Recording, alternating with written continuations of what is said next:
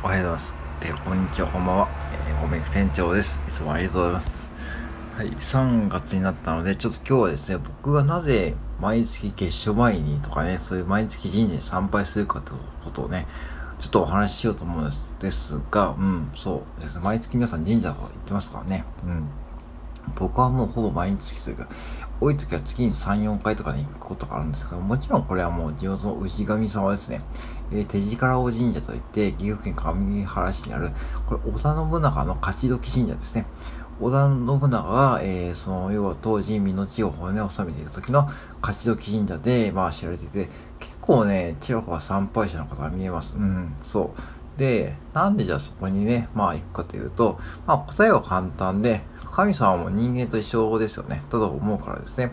で、例えばさ、コンビニで言うと、やっぱりいつも来てくれる常連さんだとさ、やっぱありがたいわけですね。うん。まあ、いろんな方がいますけども、ね、いつもこう、何かしらこう、ね、商品買ってくれる常連さんがいるおかげで、大体そのおかげで、まあ、商売になり出すんですよね。うん。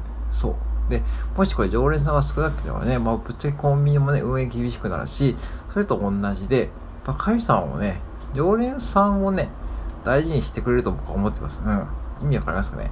要は、初詣だけ行って、ね、初詣だけで100円とか200円入れて、今年は、えー、今年は、えー、結婚したいです。今年は、えー、副業で5万円稼ぎたいです。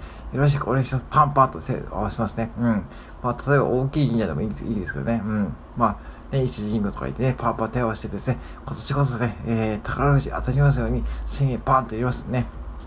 僕はこれね、結構ね、厳しいと思っていて、やっぱしね、神様もね、人間だと思うんで、人間だと思うんで、その人間臭いと思ってると思うんで、その、要は、やっぱしね、毎月ね、何かしら顔を見せてくれる人よね、あ、お前また来てくれたんかってことでね、多分ね、あの、あ、お前また元気でやっとるからよかったよかったってことでね、なんかそれって、そんな、こう、僕は心境を感じるんで、それでも毎日言ってるってわけですね。うん。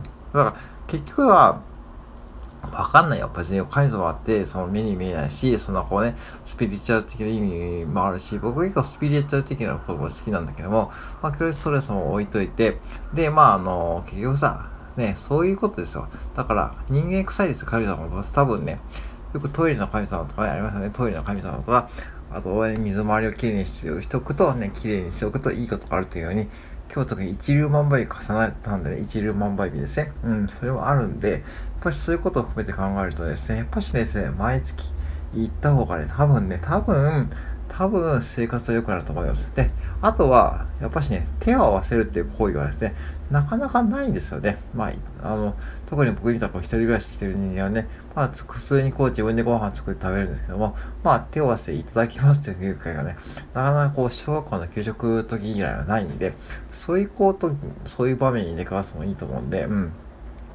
だから言ってますね。まあ、この2つ。